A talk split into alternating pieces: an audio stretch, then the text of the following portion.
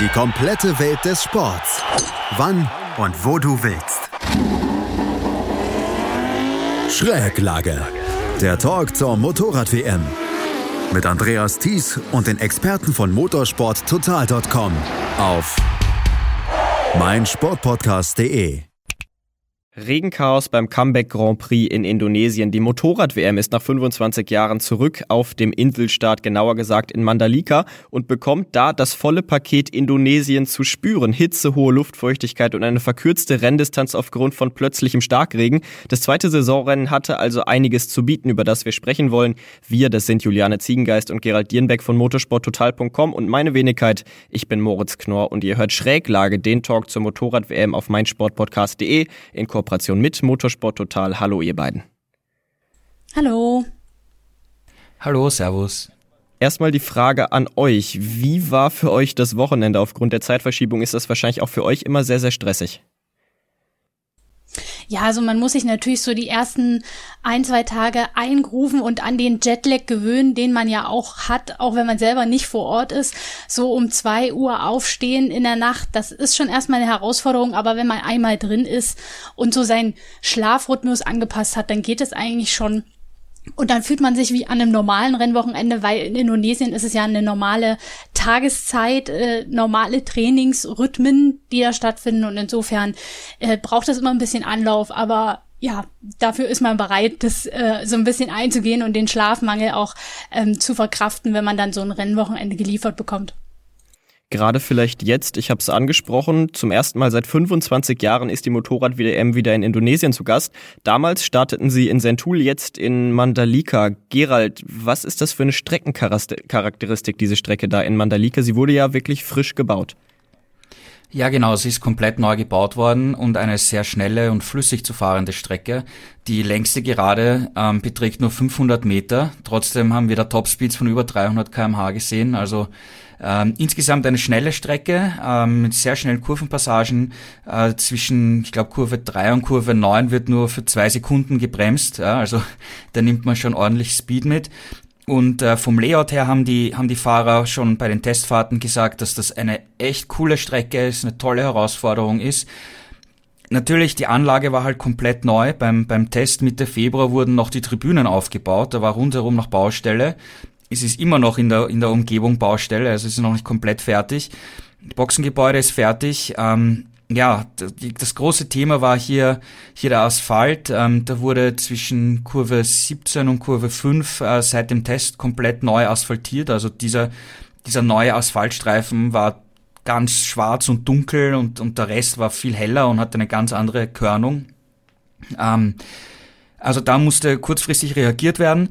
Ähm, trotzdem wird die Strecke für das kommende Jahr noch einmal komplett neu asphaltiert werden. Das ist schon äh, bestätigt worden, weil dieser neue Asphalt, der in dieser ganz kurzen Zeit ähm, aufgetragen worden ist, der hat sich teilweise gelöst. Ja? Also das sind wirklich Gummistückchen und so weiter rausgebrochen und wurden von den Fahrern aufgewirbelt.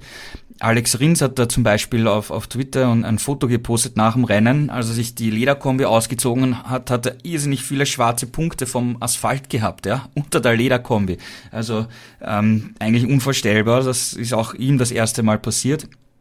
Und ähm, speziell Kurve 17 und erste Kurve rein, diese letzte Kurvenpassage vor Stadtziel, da hat sich dann äh, auch leichter Asphalt äh, aufgelöst und äh, deswegen mussten, selbst wenn es jetzt ein Trockenrennen gewesen wäre, als MotoGP-Rennen wurde äh, Moto 2 und Moto, MotoGP äh, von der Renndistanz einfach verkürzt aus Sicherheitsgründen.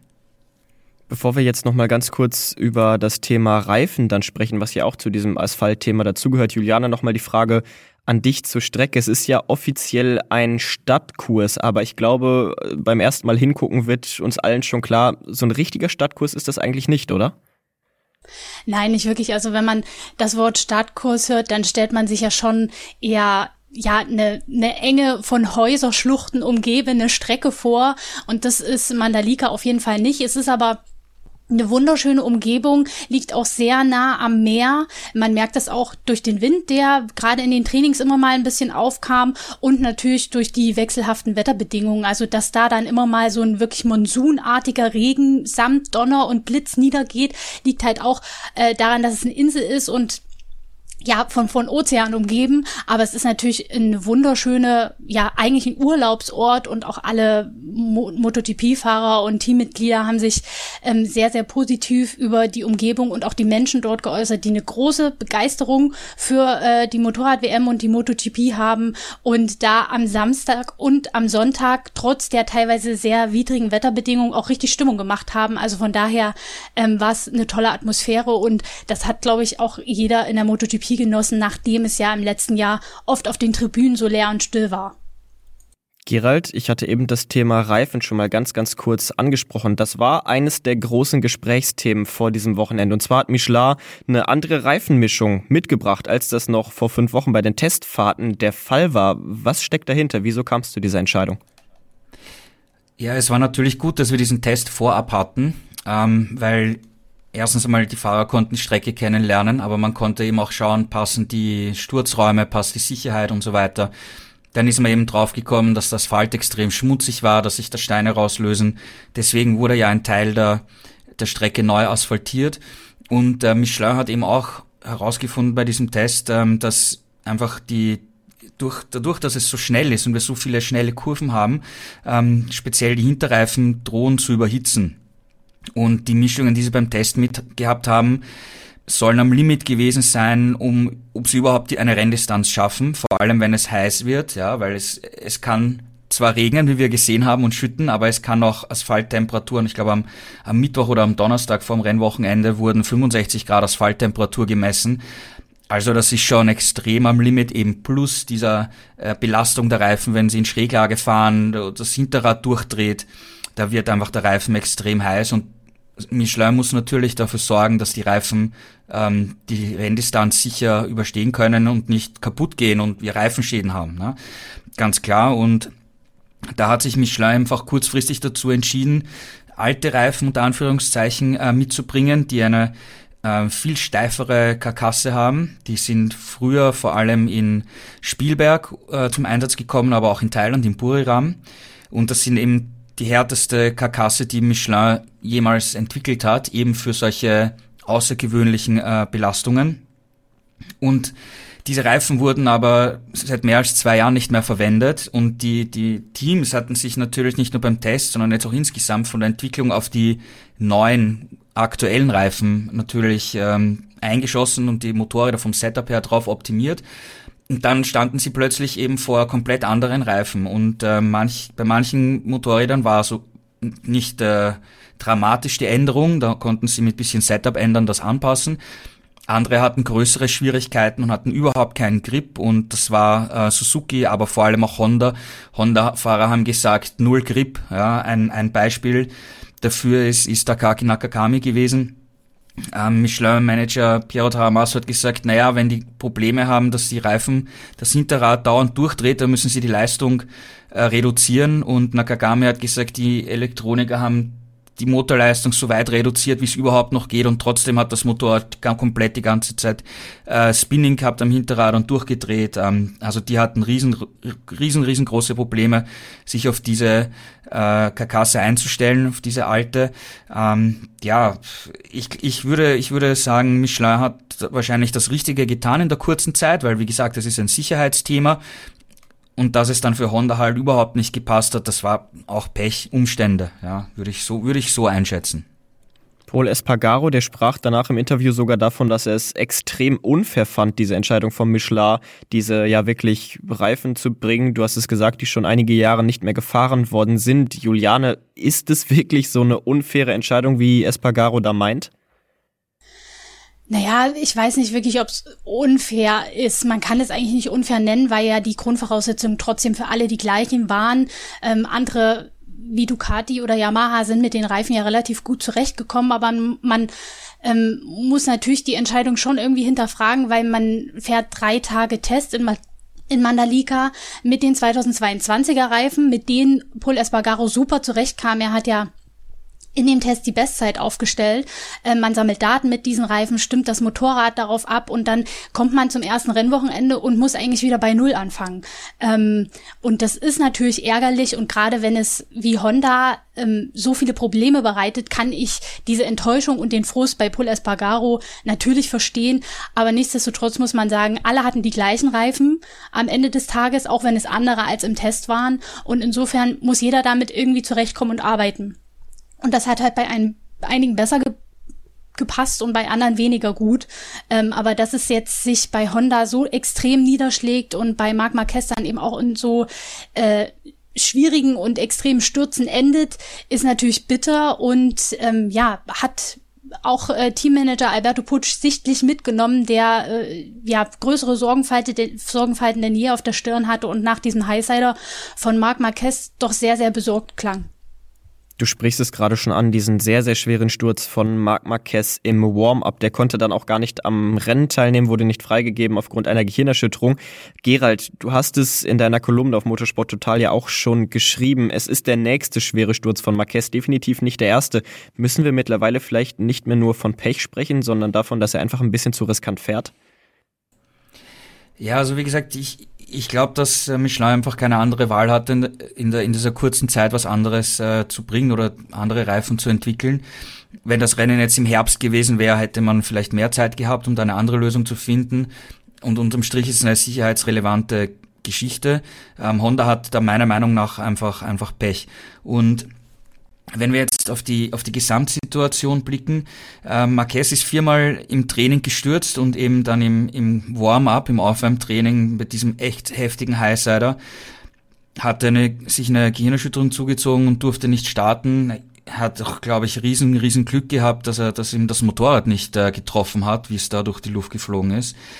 Also riesen, riesen Glück. Ähm, wie, wie, wie gesagt, du hast es angesprochen in meiner Kolumne, ich finde, man müsste hier das, das Gesamtbild ähm, einfach mal sehen. Auf der einen Seite, äh, wir wissen, dass die Honda konkurrenzfähig ist. Das neue Motorrad hat riesen, riesengroßes Potenzial. Sie waren beim Sepang-Test stark, sie waren beim Mandalika-Test stark, auch wenn das andere Reifen waren, aber das sind die Reifen, die wir in der restlichen Saison haben vom, vom Aufbau her bei den meisten Rennen. Sie waren in Katar stark beim ersten Rennen und ich bin mir sicher, dass diese Honda das Potenzial hat, dass äh, Marquez äh, um den WM-Titel kämpfen kann, dass Paul Espargaro Rennen gewinnen kann, endlich einmal seinen ersten Sieg feiern kann. Also ich sehe da wirklich großes Potenzial. Und wir haben einfach mit 21 Rennen den längsten Kalender in der Geschichte der Motorrad-WM. Ja. Jetzt sind sie eben da nach Indonesien gekommen und hatten einfach mit den Reifen Pech. Ja.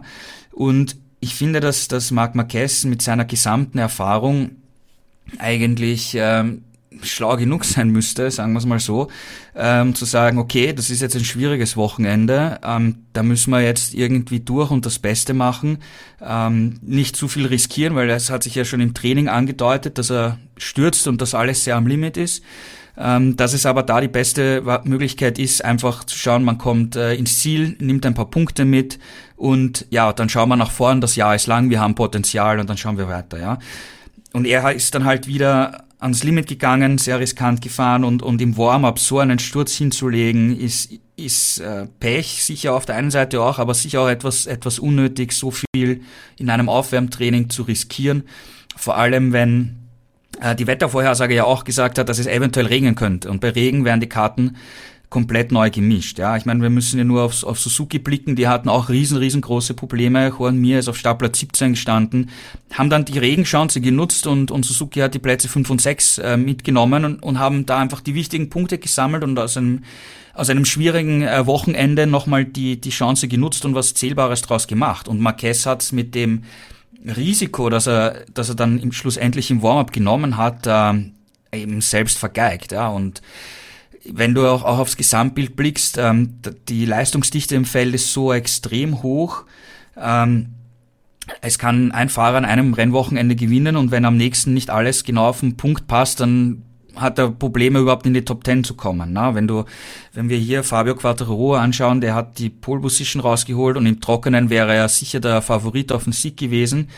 Und vor zwei Wochen in Katar hat er es mit Ach und Krach geschafft, Neunter zu werden. Also so schnell ändert sich das und da hatte jetzt Honda einfach Pech. Ja, es war ein schwieriges Wochenende und, und da finde ich, müsste man als, als jemand wie ein Marc Marquez, der so viel Erfahrung hat, einfach sagen, okay, ich schaue einfach, dass ich das Beste rausmache, nicht zu viel riskiere, ein paar Punkte mitnehmen, ja, und, und nicht so ein Risiko einzugehen. Wir können ihm halt nur alles Gute wünschen, dass, dass er sich die, dass die Gehirnerschütterung halt bald äh, ausheilt und ihm wieder gut geht definitiv auch von dieser Stelle nochmal alles Gute an Marc Marquez. Gerhard, nochmal ganz, ganz schnell die Frage an dich. Du hast dieses Potenzial der Honda angesprochen. Es scheint wirklich perfekt abgestimmt zu sein, dieses Bike auf die aktuellen Bedingungen, auf die aktuellen Reifen. Ist das vielleicht aber auch irgendwo ein Risiko, wenn man sich ja so abhängig macht und dann merkt an diesem Wochenende, okay, jetzt ist irgendwie eine kleine Komponente anders und jetzt äh, haben wir irgendwie gar keine Chance mehr. Ist das ein Risiko oder glaubst du, dass es eben aufgrund dieser besonderen Umstände jetzt an diesem Wochenende war mit den, mit den alten Reifen?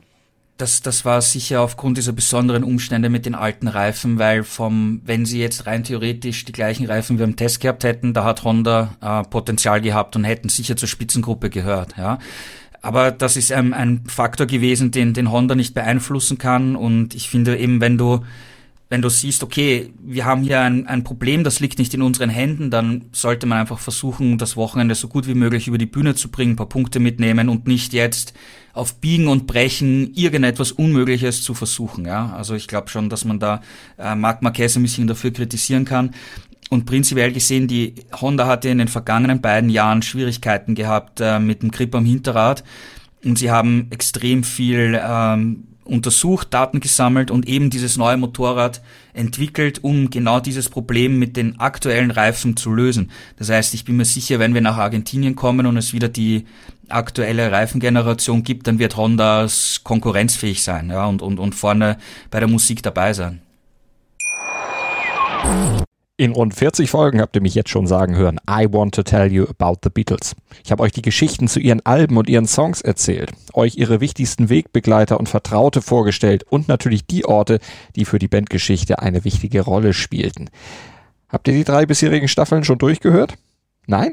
Na, worauf wartet ihr dann noch? Rein in den Podcatcher eurer Wahl und einfach mal losgehört. Und folgt gerne auch unserem Instagram-Kanal iwtty-Beatles Podcast.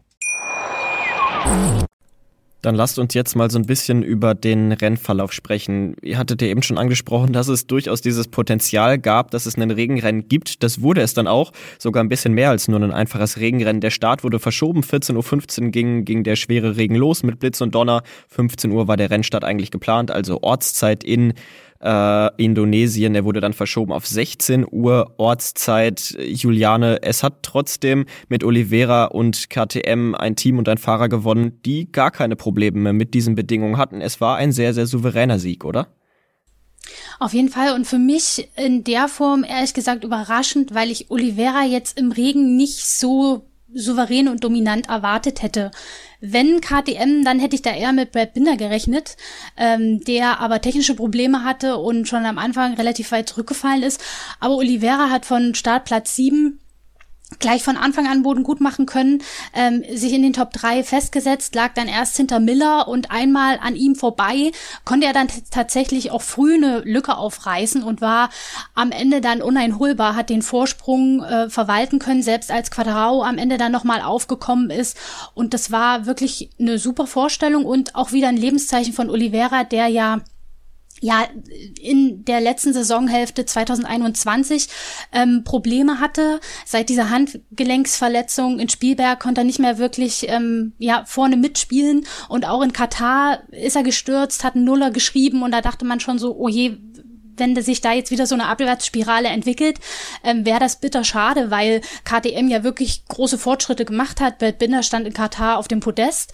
Ähm, aber dass Oliveira jetzt im Regen so abliefert, das ist ein Zeichen dafür, dass KTM auch für so eine Bedingung ähm, ein starkes Motorrad äh, in den Händen hat. Oliveira hat auch ausdrücklich die ähm, Kuh gelobt für die Abstimmung im Regen. Da hat man im ersten freien Training und im dritten freien Training, wo die Strecke ja auch feucht bis nass war, offenbar sehr gut gearbeitet. Er hat sich da relativ früh wohlgefühlt, schnell in Limit gefunden, sich dann erstmal an Miller orientiert und das ganze Ding dann wirklich so souverän nach Hause gebracht. Also da kann man nur den Hut ziehen und äh, ihm gratulieren. Und besonders freut es mich dann auch für ihn, wenn man ihn im Park Fermé sieht, wie auch erleichtert ist, dass es jetzt wirklich geklappt hat, dass der Knoten geplatzt ist. Und den Sieg hat er ja dann auch seiner kleinen, noch sehr jungen Tochter gewidmet, die Anfang des Jahres zur Welt gekommen ist. Also rundum ein sehr, sehr schöner und verdienter Sieg. Für KTM war es ja letztes Jahr wirklich eine schwere Saison. Jetzt hast du es angesprochen, Juliane im ersten Rennen in Katar mit Binder auf dem Podium und jetzt im zweiten Rennen der Sieg von Oliveira. Juliane, ist der Trend wirklich aktuell Friend und glaubst du, dass das KTM wirklich äh, dieses Level halten kann? Ich denke schon, also sowohl Binder als auch Oliveira sind mit dem Motorrad sehr zufrieden. Ähm, Oliveira hat auch hier im Trocknen eine deutliche bessere Pace an den Tag gelegt als äh, noch in Katar und Binder hatte jetzt im Regen einfach Pech. Bei dem hat das äh, Rear-Height-Device nicht richtig funktioniert und da war das ganze Rennen über gehandicapt. Deswegen ist es eigentlich ihm hoch anzurechnen, dass er noch in die Top 10 gefahren ist. Ähm, ja, und mit beiden äh, KTMs in den Top 10, das ist immer so das Minimalziel für das Team und dass man jetzt um Podestplätze und um ja Siege auf einem relativ konstanten Niveau mitkämpfen kann. Das deutet sich an. Wir werden natürlich ein bisschen abwarten müssen. Äh, jetzt war das mit den Reifen eben ein großes Thema an diesem Wochenende. Das hat andere Hersteller gehandicapt. Wenn wir wieder in das normalere Kräfteverhältnis zurückkommen mit den gewöhnlichen Reifen wird man sehen, wie sich das Ganze ordnet, auch dann äh, mit dem Europastart. Ähm, ja, die nächsten zwei Rennen sind ja noch quasi übersehen mit Argentinien und Austin. Ähm, das muss man immer noch so ein bisschen ausklammern. Aber wenn es dann in Europa losgeht und wir so das wirklich wahre, echte Kräfteverhältnis sehen, denke ich schon, dass da KTM auch eine Chance hat, konstant vorne mitzuspielen. Jetzt führen sie im Moment die Teamwertung und die Herstellerwertung an, überhaupt zum ersten Mal in der Herstellerwertung ganz vorne. Also das ist auf jeden Fall schon mal ein Fingerzeig gegenüber der Konkurrenz. Ein weiterer Fahrer, der sehr, sehr glücklich war mit dem Rennen, das war Fabio Quadraro. Der ist nämlich auf dem Podium gelandet, sein erster Podestplatz überhaupt im Regen. Er stand außerdem zum ersten Mal seit Katalonien 2021 auf der Pole wieder. Gerald, war es wirklich ein rundum gelungenes Wochenende für Quadraro? Also ich glaube, man muss zweigeteilt sehen, ja, weil auf der einen Seite, wir hatten ja ähm, nach Katar gesagt auch, ja, Yamaha steht vor einer schwierigen Saison, weil sie eben ähm, nicht die erwarteten Fortschritte gemacht haben, vor allem bei, bei, bei der Motorleistung. Und hier natürlich die, die Streckencharakteristik ist der Yamaha natürlich entgegengekommen. Also sehr schnell, sehr flüssig zu fahren, kurze Gerade.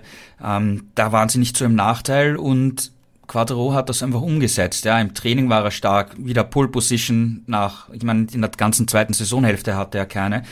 Und wie gesagt, wenn es komplett trocken geblieben wäre im, am Sonntag, dann war er eigentlich von der von der Rennpace her ähm, in der Favoritenrolle. Also da haben sie gezeigt, auf solchen ähm, Strecken, die ihnen liegen, sind sie konkurrenzfähig. Und dann hat es eben angefangen zu regnen. Und aus den vergangenen zweieinhalb, drei Jahren wissen wir, dass äh, die Yamaha einfach im Regen nicht so nicht so konkurrenzfähig ist. Und man hat ja am Anfang ist er gut weggekommen am, in der ersten Runde. Dann hat er einfach Boden verloren und dann in der Schlussphase hat er wieder aufgeholt. Und Quattro hat dann im Park Fermé das, diesen zweiten Platz ja wie ein Sieg gefeiert, ja, weil es hat ja schon äh, fast danach ausgesehen, dass er vielleicht wieder so viel Boden verliert und irgendwo weit außerhalb der Top Ten in, ins Ziel kommt. Dem war eben nicht so. Und die entscheidende Frage ist natürlich, hat Yamaha die Probleme im, im Regen gelöst? Ja? Und ich ich glaube, äh, es ist von außen ein bisschen schwierig zu beurteilen, aber ich glaube, da gibt es zwei Faktoren, die wir da auch äh, bei der Analyse in Betracht ziehen müssen. Auf der einen Seite, es war in Indonesien sehr warm. Ja, also da war selbst nach diesem extremen Regenschauern hat die Asphalttemperatur im, beim Regenrennen dann effektiv noch um die 30 Grad Celsius betragen. Wenn wir jetzt ein Regenrennen haben in, in Le Mans, dann hast du eine Außentemperatur von 12 Grad und Asphalttemperatur unter 10 Grad. Da kann die Geschichte schon ganz anders aussehen.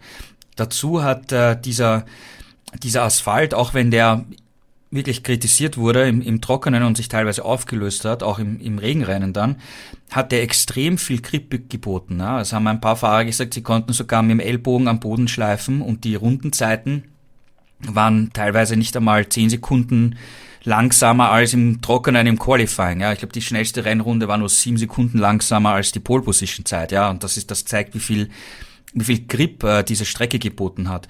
Und, und ich glaube eben auf der einen Seite die hohe Streckentemperatur und auf der anderen Seite das hohe Grip-Level des Asphalts sind zwei Faktoren, wo man jetzt sagen kann, hat das jetzt Yamaha geholfen, im Regen stark zu sein und wäre es zum Beispiel in einem kalten Le Mans wieder ganz anders und so wie früher?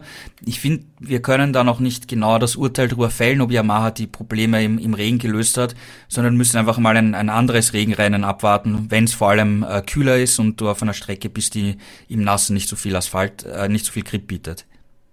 Ein weiteres Team, das Probleme hat zu Beginn dieser Saison, das ist Ducati. Die haben wieder nur ein durchwachsenes Ergebnis erzielen können. Francesco Bagnaia, der war ja eigentlich der Fahrer der zweiten Saisonhälfte im letzten Jahr. Da hat man schon so ein bisschen drauf geschielt, ob er wirklich um die WM mitfahren kann. Danach sieht es aktuell nicht aus. Er wirkt sehr, sehr ratlos. Juliane, müssen wir uns Sorgen machen um den Italiener und um sein Team? Ein bisschen vielleicht schon, weil er klang jetzt auch wieder relativ ratlos und hat selber gesagt, ich habe viele Fragezeichen, ähm, nachdem er da im Rennen so gar nicht zurechtkam. Er hat schon nach dem Start ähm, viele Plätze verloren und äh, musste schon am ersten Bremspunkt äh, viele Fahrer vorbeilassen, ist dann auch im weiteren Rennverlauf einmal fast gestürzt, hat da auch wieder Position eingebüßt und dann gerade eben noch mal ein mageres WM-Pünktchen einfahren können.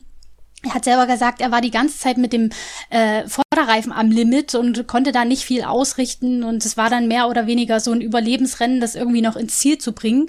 Ähm, für ihn läuft es in dieser Saison noch gar nicht. Also es ist wirklich ein verpatzter Saisonstart. Und wenn er dann sieht, Sarko ist mit der ähm, GP22, also dem aktuellen Motorrad in der Lage, aufs Podest zu fahren, dann ist das natürlich umso bitterer. Aber man muss sagen, immerhin hat äh, es eine Ducati aufs Podest geschafft. Äh, Miller ist Vierter geworden. Er hat, war auch lange auf Podestkurs hat dann aber äh, zum Schluss so ein bisschen Probleme mit dem Hinterreifen bekommen. Also ähm, das Potenzial ist schon da, aber gerade bei Banyaya scheint es so, dass er das im Moment überhaupt nicht umsetzen kann. Ähm, ja, da müssen wir abwarten, wie sich das in den nächsten Rennen entwickelt. Aber da ist die Stimmung jetzt erst schon mal gedämpft, nachdem er ja in der Vorsaison doch als ziemlich aussichtsreicher Favorit auf Rennsiege und auch auf den Titel gegolten hat. Aber gut, das Blatt kann sich auch wieder wenden, wie es Gerald schon gesagt hat. Wir haben so eine lange Saison. Es kommen noch so viele verschiedene Strecken. Ähm, da ist noch alles drin, aber den Saisonstart hat man sich auf jeden Fall bei Banyaya und im Werksteam ganz anders vorgestellt. Die Stimmung war deutlich besser als bei Francesco Bagnaia bei Darren Binder. Wir erinnern uns, erinnern uns nochmal dran, letztes Jahr noch, ja noch in der Moto 3 gefahren, jetzt aufgestiegen direkt in die Moto GP und wir müssen fast schon sagen, sensationell in den Punkten gelandet. Gerald, gibt's irgendwas, was diese Leistung schmälern kann von Darren Binder? Nein, also ich finde, er war auch einer der Männer des Rennens, die sich da richtig toll in Szene gesetzt haben. Du hast es angesprochen, er ist direkt von der Moto 3 aufgestiegen in die MotoGP, hat natürlich äh, Erfahrungsnachteil. In Katar ist er zum ersten Mal ein Rennen gefahren, zum ersten Mal mit anderen um Positionen gekämpft. Und jetzt äh, steht er hier in Mandalika vor so einem Regenrennen, ähm, das er auch noch nie in dieser Intensität hatte, diesen, diesen Regen. Und die Yamaha ist natürlich vom Handling her ein gutes Motorrad. Er ist halt nicht auf dem Niveau gefahren wie ein Quattro, muss man natürlich auch äh, festhalten. Ich meine, er ist eine halbe, halbe Minute nach Quattro erst ins Ziel gekommen, also da ist er nicht auf dem Level gewesen.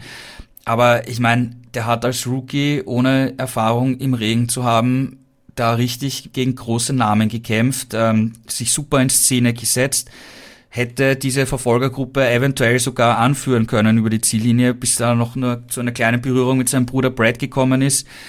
Aber insgesamt gesehen, ähm, ja, Aleix Espargaro ist da noch vorbeigekommen, äh, dann auch noch. Aber insgesamt dieser, dieser zehnte Platz, also das war schon ein gewaltiges Ausrufezeichen, finde ich, weil er eben jemand war, den wir kritisiert haben, da nehme ich mich auch nicht aus, ja, also äh, dass, dass der im Regen so eine Leistung zeigen kann, hätte ich wirklich nicht erwartet. Das war richtig, da kann man ihm nur dafür gratulieren. Und auch wenn wir uns anschauen, wo die anderen Rookies ins Ziel gekommen sind, na, da hat keiner einen WM-Punkt gesammelt. Ähm, Rolf Fernandez 17. Marco Bezzecchi 20. Remy Gardner als Moto 2 Weltmeister 21. und letzter. Die haben einen riesen Rückstand gehabt und waren in ihrem ersten MotoGP Regenrennen bei weitem nicht auf dem Level wie ein, wie ein Darren Binder. Also einer der, der Überraschungen und der positiven Überraschungen des Rennens. Ähm, ja, kann man ihm nur gratulieren. Hat er die, die Chance vollkommen überraschend äh, super genutzt und sich positiv in Szene gesetzt, ja. Ich fand es vor allen Dingen sehr, sehr faszinierend, dieses Duell. Du hast es angesprochen mit seinem Bruder, dass er da auch einfach nicht zurücksteckt, sondern dagegen hält. Das fand ich auch äh, deutlich, deutlich oder beziehungsweise ich fand es äh, sehr, sehr überzeugend. Das spricht ja auch für ihn, Juliane. Die Bilder, die waren wirklich sehr, sehr cool da, das, dieses Duell mit Brad Binder, richtig? Ja, ich meine, wenn man so ein Bruderduell sieht, das hat natürlich immer eine ganz besondere Brisanz, kann man nicht anders sagen. Und wie er sich dann auch so ein bisschen zur Seite gedreht hat, als, als Binder da in die Kurve reingestochen ist und es zum Kontakt kam und er so, sie fahren ja im Regen mit klaren Visieren und er so rübergeschaut hat im Augenwinkel, das waren schon grandiose Bilder. Ähm, man hat ihn auch im Nachhinein darauf angesprochen und er meinte nur, ja, wir haben uns kurz nach dem Rennen unterhalten und ähm, Brad hat mir gratuliert, hat gesagt, gut gemacht und hat dann äh, gleich gemeint, er hatte ja Probleme mit seinem Müheheit-Device und ich meinte nur so, naja, also du hast mich so oder so geschlagen, also beschwer dich jetzt nicht so im Witz, ne? Aber ähm, Brad Binder war auch selber, glaube ich, ziemlich überrascht, äh, auf seinen Bruder zu treffen, der da im Regen, wie er ja schon gerade eben gesagt hat, wirklich eine astreine Leistung geliefert hat. Und ich glaube, er hat einfach wirklich die Chance gesehen, er hat sich auf den Regenreifen bei den Gripverhältnissen von Anfang an sehr wohl gefühlt und hatte die Pace, hatte den Rhythmus, um da mit Namen wie Binder, wie Bastianini, wie Aleix Espargaro zu kämpfen. Und das muss man, den Schneid muss man in seinem zweiten MotoGP-Rennen bei diesen Bedingungen auch erstmal haben.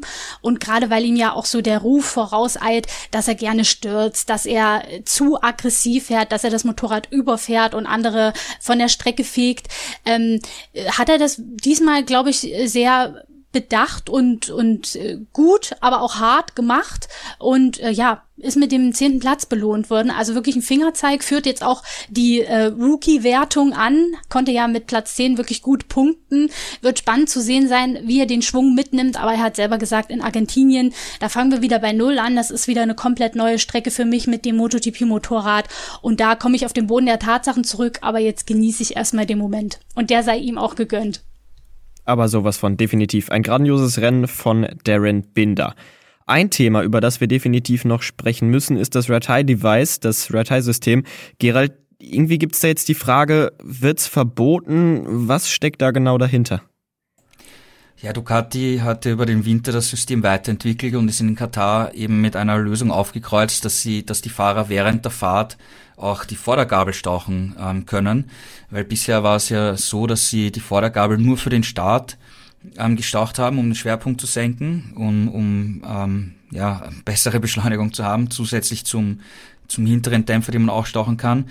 Im Vorjahr konnte man, also im Prinzip alle Hersteller haben das jetzt weiterentwickelt, dass du auch die das Heck stauchen kannst. Und Ducati ist jetzt eben einen Schritt weiter gegangen, dass man während der Fahrt auch vorne ähm, die, den, den Dämpfer stauchen kann für mehr Traktion und Tops, äh, mehr Traktion am Kurvenausgang und dann im Endeffekt mehr Topspeed auf der, auf der Zielgeraden.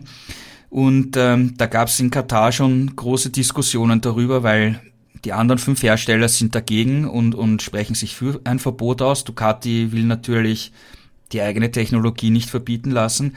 Trotzdem haben wir gesehen, dass in Katar alle neuen GP22 beim Start extreme Probleme hatten.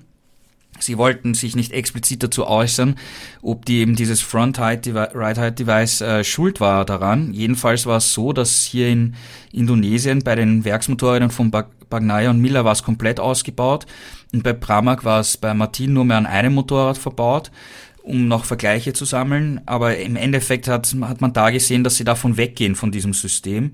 Und hinter den Kulissen wird äh, sehr viel darüber diskutiert, wie man das auch formal, sagen wir mal, verbieten kann, weil eben Ducati dagegen ist. Und ähm, die Tendenz geht dazu, dass das verboten werden könnte demnächst. Ja, also die, die fünf Hersteller, die eben dagegen sind, also oder die für ein Verbot sind, ähm, die gehen davon aus, dass das wirklich doch durchgeht mit dem Verbot und dass sie das auch selber nicht, äh, nicht Geld in die Hand nehmen und das auch für ihre Motorräder entwickeln wollen.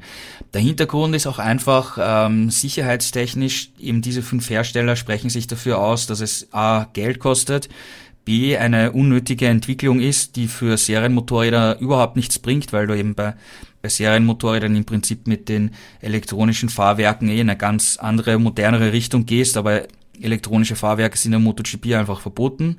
Deswegen gibt's diese mechanisch-hydraulischen Systeme. Und äh, man möchte einfach aus Sicherheitsgründen schauen, dass, dass die Motorräder wieder ein bisschen langsamer werden. Also du hast eben das Problem, eben mit diesem Ride-Height-System generell, dass sie die Motorräder auf der Geraden einfach immer schneller und schneller und schneller werden.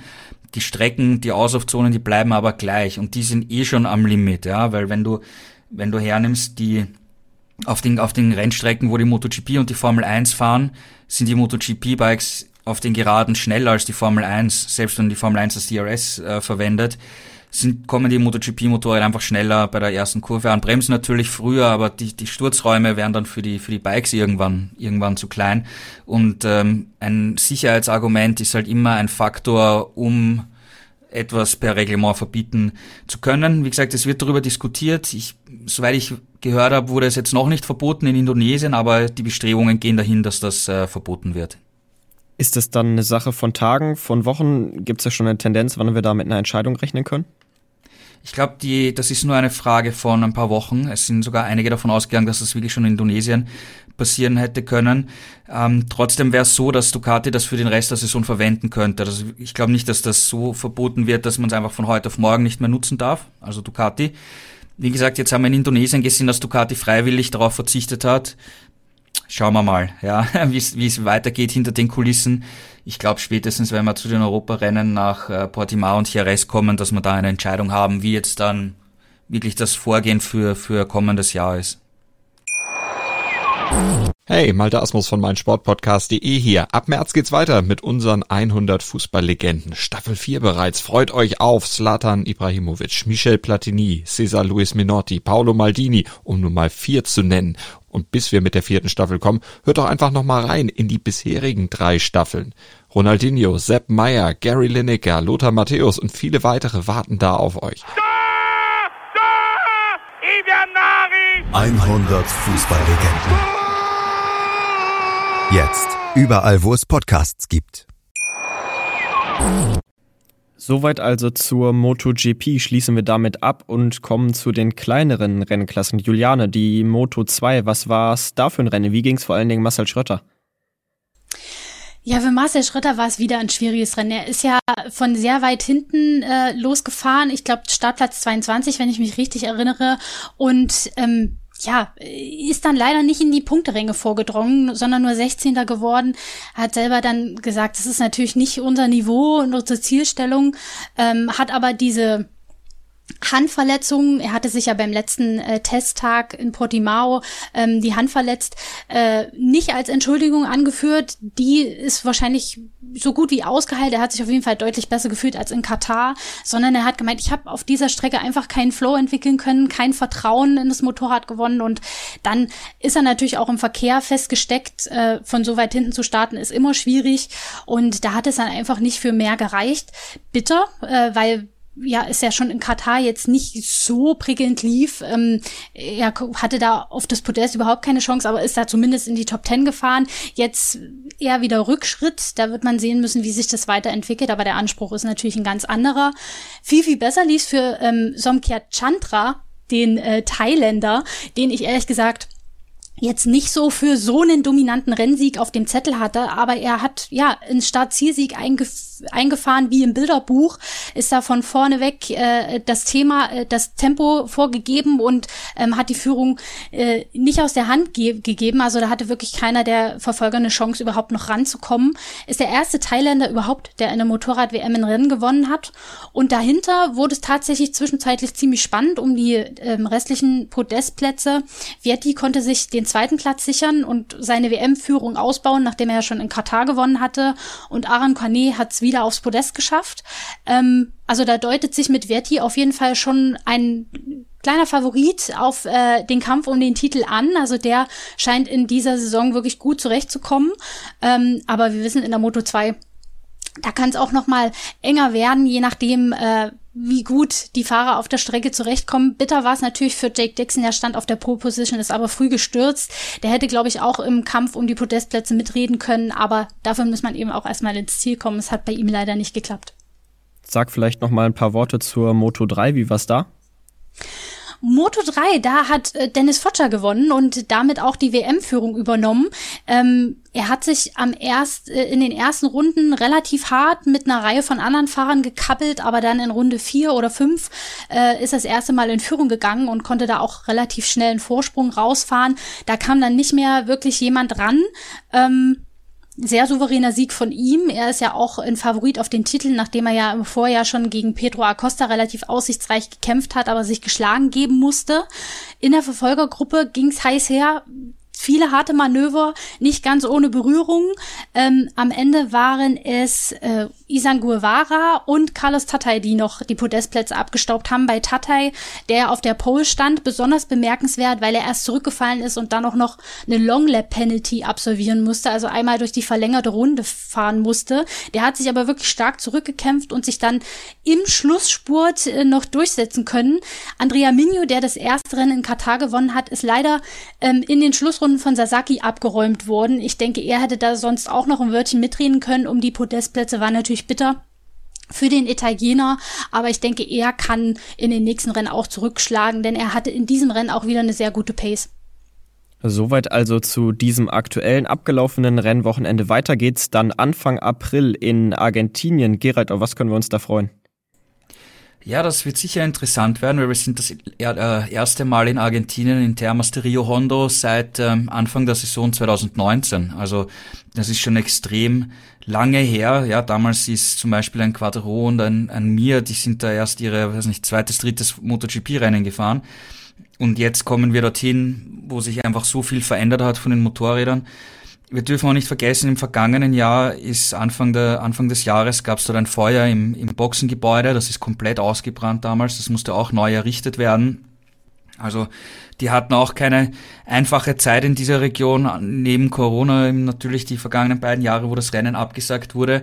Also ich bin gespannt, wie es wie es diesmal wird, weil eben wir waren so lange nicht dort äh, und und wenn man so lange nicht dort war, dann fühlt sich das auch natürlich wieder wie ein bisschen wie ein komplett neues Rennen an. Also ähm, wird wird interessant, wird wird auf jeden Fall interessant. Ähm, Vielleicht können wir dort auch schon ein bisschen einen weiteren Trend ablesen, welche Motorräder wirklich stark sind. Kann Honda das Potenzial bestätigen zum Beispiel. Ähm, Suzuki hat auch Potenzial, das sie noch nicht ganz ausschöpfen können. Kann KTM ähm, dort auch wieder aufs Podest fahren und die, die WM-Führer in der Konstrukteurs-WM zum Beispiel verteidigen. Also wird auf jeden Fall wieder ein, ein sehr interessantes Wochenende werden. Und alle Infos bekommt ihr dann natürlich hier bei Schräglage, dem Talk zur Motorrad-WM auf meinsportpodcast.de in Kooperation mit den Kollegen von motorsporttotal.com. Für heute soll es das gewesen sein. Ich danke euch fürs Zuhören. Macht's gut, bis zum nächsten Mal und ciao.